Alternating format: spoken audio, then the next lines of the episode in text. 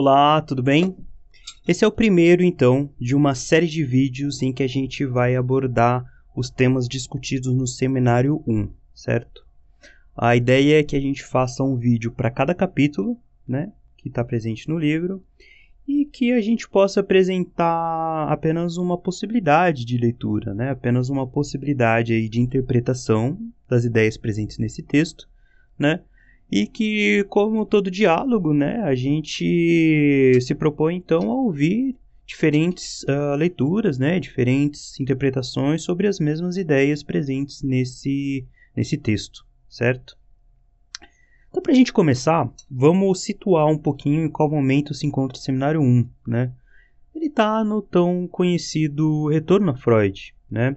Que é aquele período em que o Lacan é, revisita as teorias uh, dos principais psicanalistas pós-freudianos, né?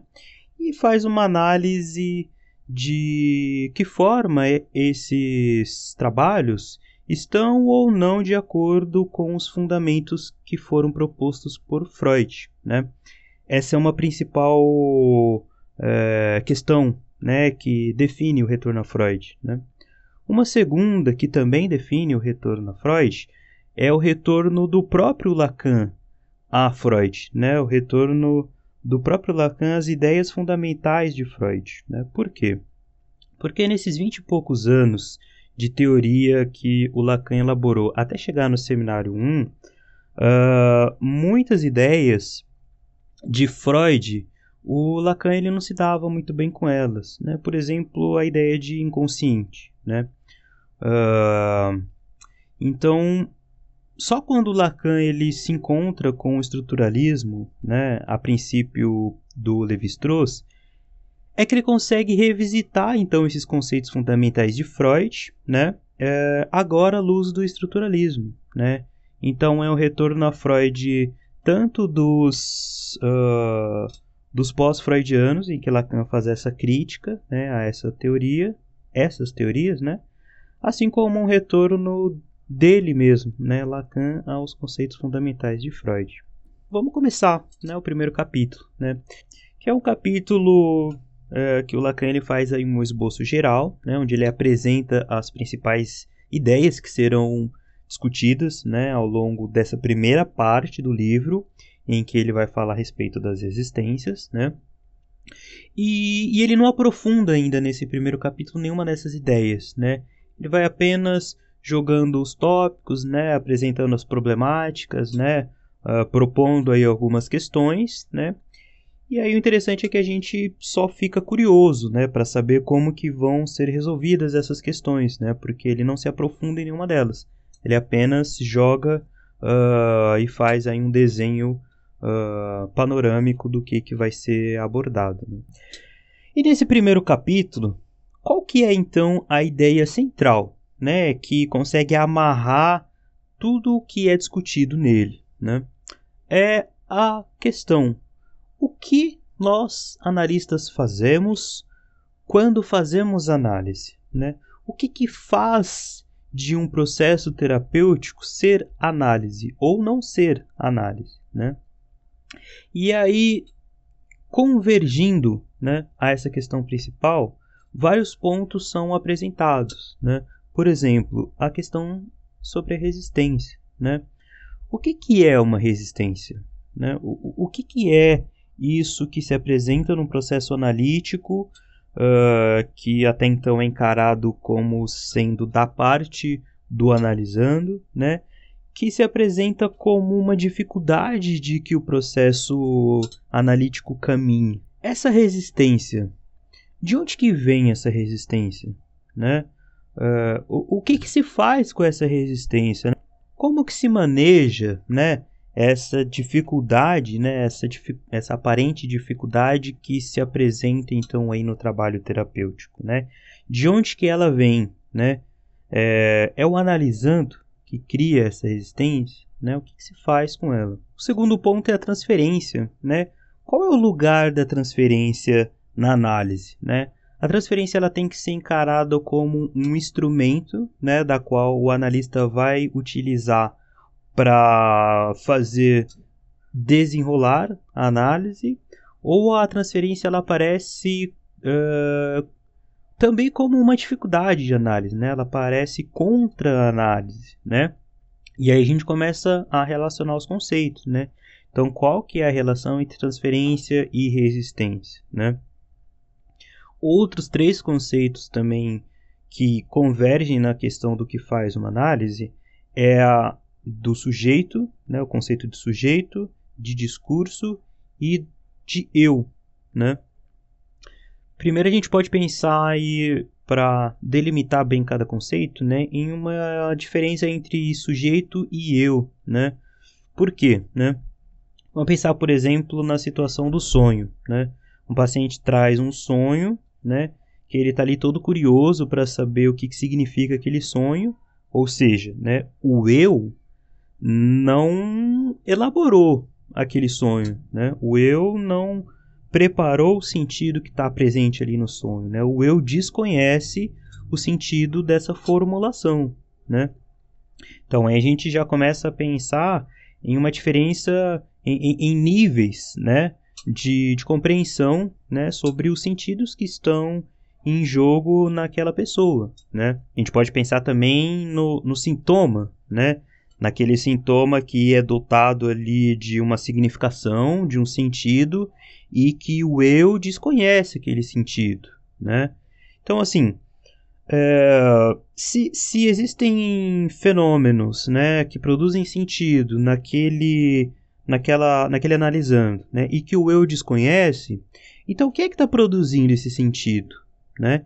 Então, a gente já começa a perceber que existe uma diferença entre eu e sujeito, né? O sujeito como algo que está muito além do eu, né? Ou do aquilo que o eu tem consciência, né?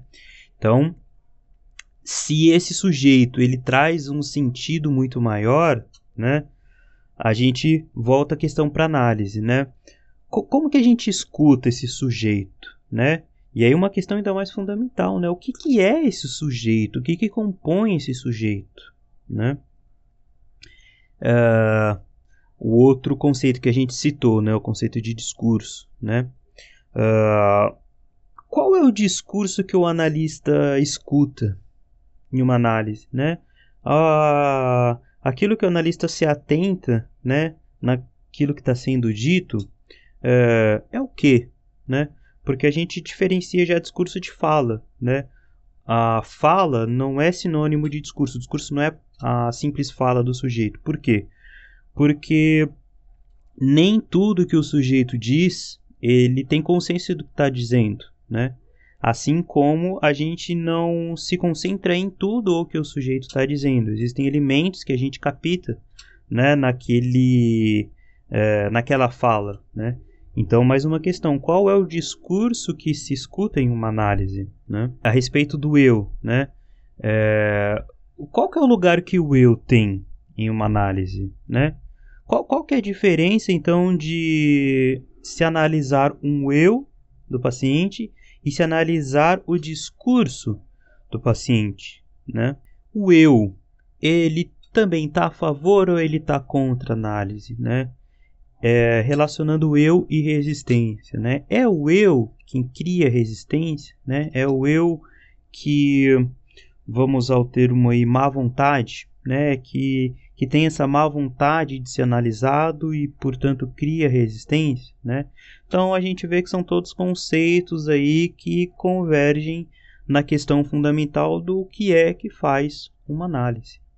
E aí, para a gente relacionar essa questão do o que faz uma análise, né, com o ponto que a gente viu inicialmente do momento, né, do seminário 1, né, que é o momento do retorno a Freud, né, da crítica aos outros autores, a gente percebe que faz muito sentido essa questão do que faz uma análise, né? Por quê? Porque então o que o Lacan está propondo, né, nesse primeiro seminário, é justamente uh, uh, colocar em questão, colocar em xeque se os trabalhos que estão sendo elaborados por esses teóricos, né, quem que são esses teóricos, né, Melanie Klein, Ana Freud, a psicanálise inglesa, psicologia do ego, os trabalhos que esses psicanalistas né, estão fazendo, será que dá garantia de que o que eles fazem com os pacientes deles é análise ou não. Então, para isso a gente tem que se perguntar o que é que faz uma análise, né? E assim, é interessante também a gente perceber como esse seminário 1 é um trabalho muito interessante para quem está iniciando uh, o seu percurso na psicanálise lacaniana, porque justamente vai te permitir questionar uh, quais são os fundamentos, né, o que que estrutura, né, o, o que que uh, garante que o, o, que se faz com o paciente é análise ou não, né? Então é uma questão que é tão importante, né, a contemporaneidade da, do seminário 1, né, quanto a, atualmente ainda, né, para a gente se perguntar uh, a respeito do que é feito, né, do que é praticado, né, dos processos terapêuticos que estão é, intitulados como psicanálise, né, se são de fato é, análise ou não, né, até na, na nossa própria clínica mesmo. E aí, assim, dentro dessa mesma questão sobre o que faz uma análise, né, outras questões vão surgindo, né.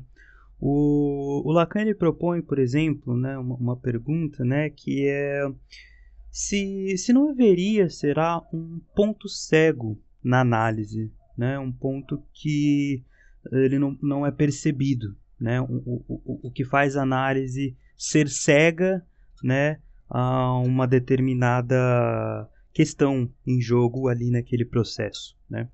E aí para pensar essa questão sobre esse ponto cego da análise, ele começa formulando o seguinte, ó: a psicanálise é uma relação interhumana, certo? Ou seja, ela acontece tanto dentro daquilo que constitui humano, né, quanto é um processo que acontece entre humanos, né? E a gente pensar, isso é um tanto óbvio, né? Sim, é óbvio, né? Só que o que, que isso implica, né? Se a análise é uma relação interhumana, então automaticamente ela é uma experiência, né? um processo, um fenômeno que acontece dentro de um registro imaginário, né? Então, se acontece dentro de um registro imaginário, na análise terão alguns fenômenos que são intrínsecos a essa relação interhumana, né? Essa, a esse registro imaginário, né? Por exemplo, fenômenos de ilusão, né?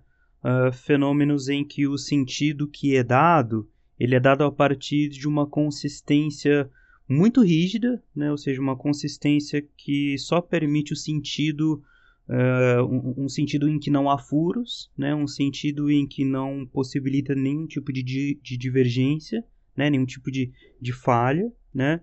Uh, produz também fenômenos de espelhamento, né? ou seja, situações em que um determinado sujeito ele se forma a partir do espelhamento do outro. Né? Uh, fenômenos em que o eu ele cria a sua imagem, né? Ele forma a sua compreensão de si a partir do lugar que o outro o enxerga, né? A partir do lugar em que o outro o vê, né? Então assim, isso esses fenômenos todos, eles fazem parte do processo analítico, né? A questão é, uh, os psicanalistas pós-freudianos, eles levavam em consideração todos esses fenômenos? ou eles eram alheios, será, a essas questões. Né?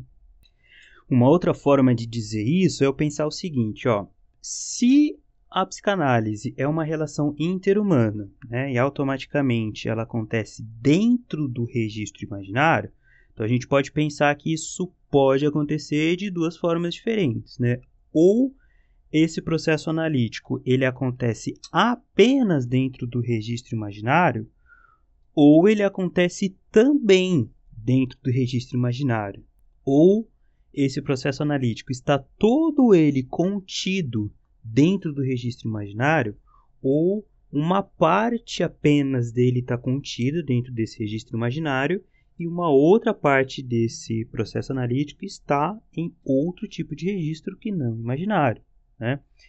E aí a crítica que o Lacan está fazendo é a seguinte, né? justamente a de que a psicanálise proposta por esses pós-freudianos, ela se resume, né, ela se reduz a uma psicanálise que está contida dentro desse registro, né?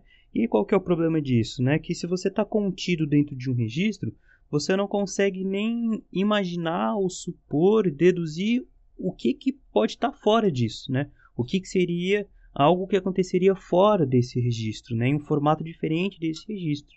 Né? Então, Lacan ele vai propor aí uma formulação para a psicanálise de maneira que ela não se reduza ao registro imaginário. Né? De que forma? Segundo Lacan, com a entrada de um terceiro elemento. Né? Que terceiro elemento que é esse? Justamente o registro simbólico. Né? E aí, assim, vamos abrir um parêntese aqui e vamos nos situar dentro da teoria lacaniana, tá? Em que momento da teoria o Lacan está. É importante a gente saber que no seminário 1, o Lacan ele já discorreu muito a respeito do simbólico, né? Ele já falou bastante a respeito disso, né? Ele começa ali as, os primeiros passos aí dessa teoria já na tese dele de 32, né? Só que nesse momento, ainda na tese de 32, o simbólico ele se resumia a uma espécie de introjeção da estrutura social, né? É, e ele fundamentava essa estrutura social na sociologia do Levi-Bru e do Durkheim, né? E aí a teoria do simbólico foi sofrendo aí diversas reformulações até chegar ao formato que tem no seminário 1. E que formato que é esse? No seminário 1, o simbólico ele começa a ser fundamentado na, na linguística estrutural, né? É o, o, momento em que ele começa a se fundamentar nessa linguística, né? Começa a se fundamentar na linguística estrutural e segue aí uh, os próximos passos dessa, dessa teoria. E aí, assim, é, por mais que nesse capítulo 1 o Lacan ele ainda não, não vai respondendo muitas questões que ele vai propondo, né? Mas uh, é interessante que, que a gente vá tentando uh, mergulhar um pouco nessas questões, né? Tentar entender o que, que tão, o que, que abarca essas questões, né? O que, que implica essas questões, né? Tentar, mesmo que minimamente assim, responder, né? para a gente se apropriar do, do, da problemática que ele está propondo, né? Porque assim, se ele está propondo então, né, uma análise, né, um formato de análise que, que, não, que não se restrinja, né, aos limites que o registro imaginário impõe, ou seja, que que possa transcender esses limites, né? A gente já pode daí fazer algumas perguntas, né? Por exemplo, é, quais seriam então esses limites? Será, né, que uma psicanálise contida no registro imaginário é, impõe, né? Que limites são esses, né? Uma outra pergunta também, né? Será que um processo terapêutico que está contido nesse registro uh, pode se considerar análise? Será? E aqui é interessante, né, para a gente situar a psicanálise em outras abordagens, né, no, no, no campo da, da das psicologias da mente, né? Situar a psicanálise em, em comparação a outras, né? Uh, o, o, Lacan ele vai chamar esse tipo de, de, de terapêutica, né? Esse tipo de análise que está contida nesse registro imaginário de psicologia de dois corpos, né? ou seja, uma psicologia que está considerando apenas dois corpos ali, né? e o que, que implica esses dois corpos. Né? Então ele coloca o seguinte, né? Se por um lado essa psicologia de dois corpos ela apresenta esses limites, né? Por outro, ela ela propõe, né? É, é, ela tem um aspecto importante dentro das abordagens da psicologia, porque ela se contrapõe à psicologia de um corpo, né? O que, que, que se trata a psicologia de um corpo, né? A gente pode pensar, por exemplo, o behaviorismo, né? Psicologia comportamental, né? Por quê? Porque a psicologia comportamental, se a gente for parar para analisar, ela considera um único corpo ali é, que está sendo analisado. Né? Por quê? Porque mesmo se a gente está considerando, uh, por exemplo, né, um, um paciente nosso é, e a relação dele com uma outra pessoa, né? ou até o paciente nosso a partir da relação que ele estabelece com a gente. Né? Uh, esse paciente ele vai ser considerado, mesmo que ele esteja diante de um outro corpo, esse outro corpo, para ele, vai ser ambiente, né? Não vai ser um, um, outro sujeito, não vai ser um outro corpo, vai ser um ambiente, né? Então, um, um contraponto que o Lacan apresenta, é, que acaba sendo interessante dessa psicologia de dois corpos, é se, é, se mostrar como algo que está para além dessa psicologia de um corpo só.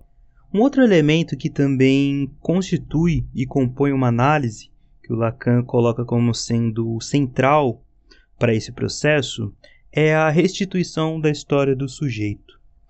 E quando a gente pensa na restituição da história do sujeito, a gente tem em mente então o processo de fazer o sujeito voltar a, a se reconciliar com a sua história, né? permitir que a sua história possa ganhar novos sentidos e possa produzir uh, coisas novas na sua vida em um momento em que ela se limitou e se reduziu a um ponto conflituoso. Então, esse processo de restituição da análise é justamente o ato de reelaborar, né, de uh, permitir que o sujeito se implique né, na, na trajetória, né, nesse percurso que compõe a sua história. E, e é interessante a gente perceber que o Lacan está falando de uma restituição da história do sujeito, né, e não uma restituição da história do eu. E isso faz toda a diferença, o Lacan ele postula o seguinte, né? Ele postula a ideia de que essa restituição ela precisa transcender e muito os limites individuais daquele sujeito, né? Daquela pessoa.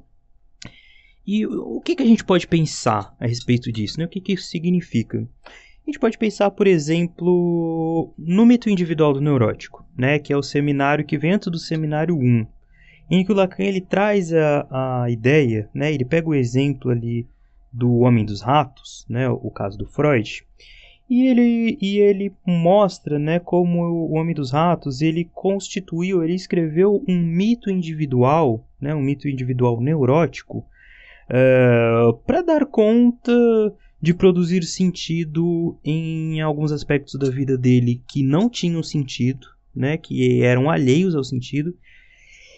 Porém, né, esse mito que ele escreve, Uh, o Lacan ele observa que esse mito, na verdade, ele começou a ser escrito muito antes do nascimento desse sujeito. Né? Como assim? Né? Uh, na própria história individual do pai, na própria história individual da mãe, na própria relação entre o casal, né, entre os pais do Homem dos Ratos, vários elementos ali estão contidos no mito do Homem dos Ratos e vão se repetindo e vão se repetindo até chegar ao nascimento do Homem dos Ratos e continuam se repetindo na própria história dele, no próprio mito que ele cria para compor a própria história, né?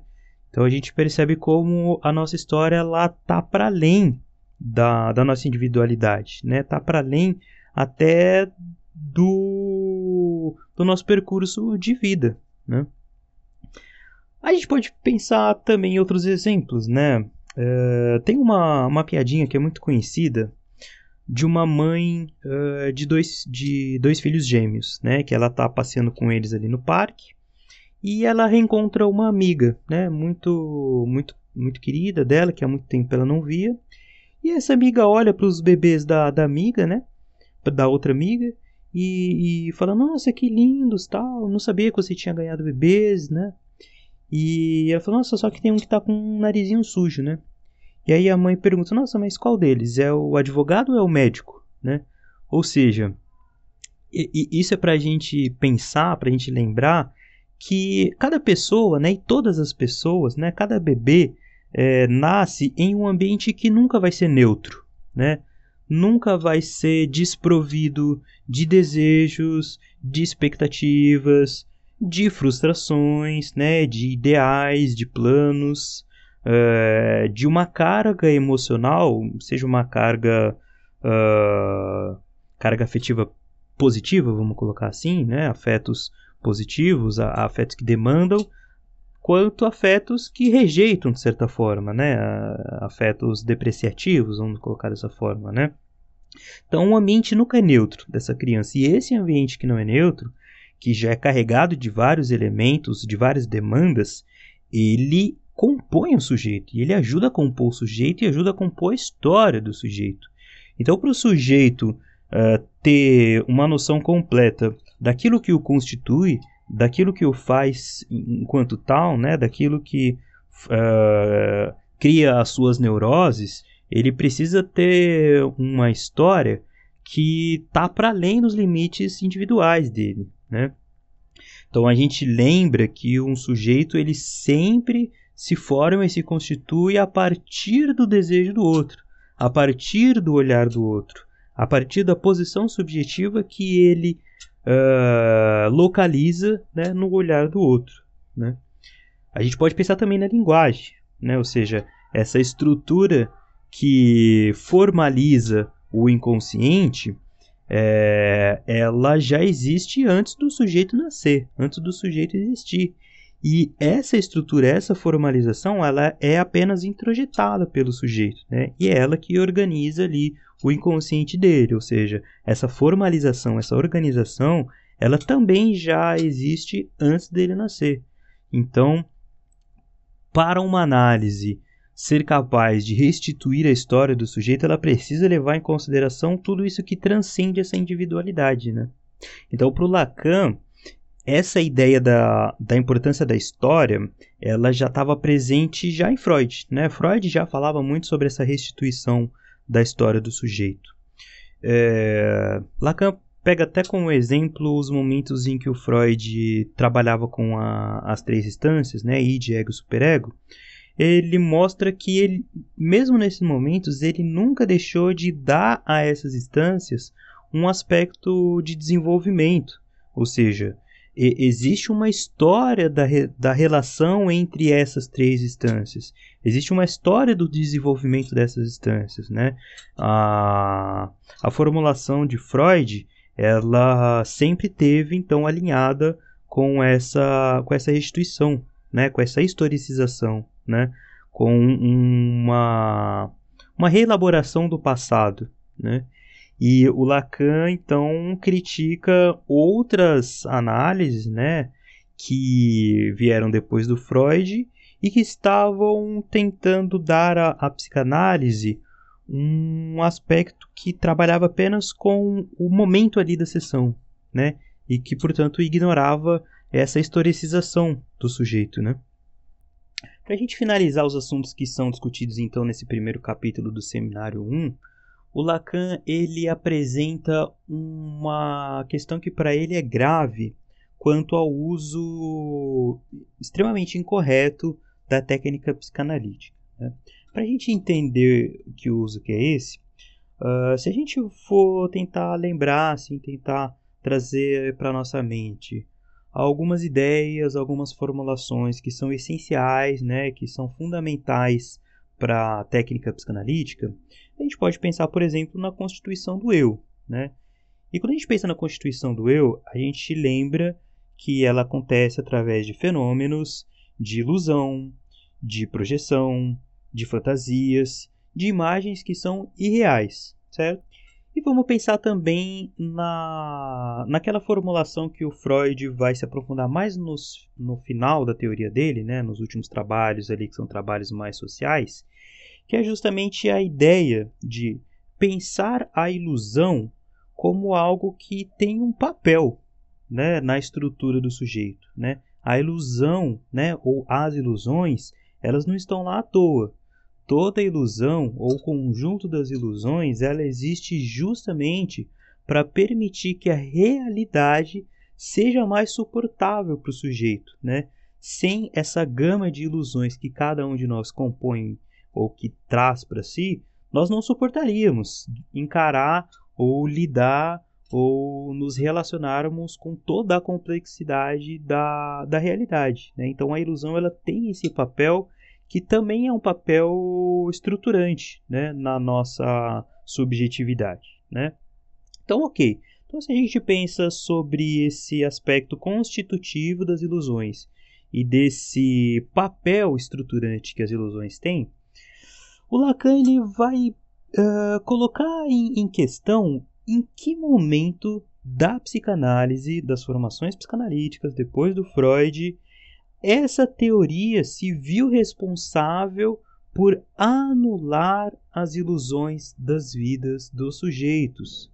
O Lacan coloca em questão em que momento que os psicanalistas acreditaram que o papel de uma análise é apagar as ilusões da vida do indivíduo e fazer com que esse eu, né, com que esse ego consiga se relacionar, é, consiga ter uma restituição à realidade, né, consiga ter uma relação mais ideal à realidade, né?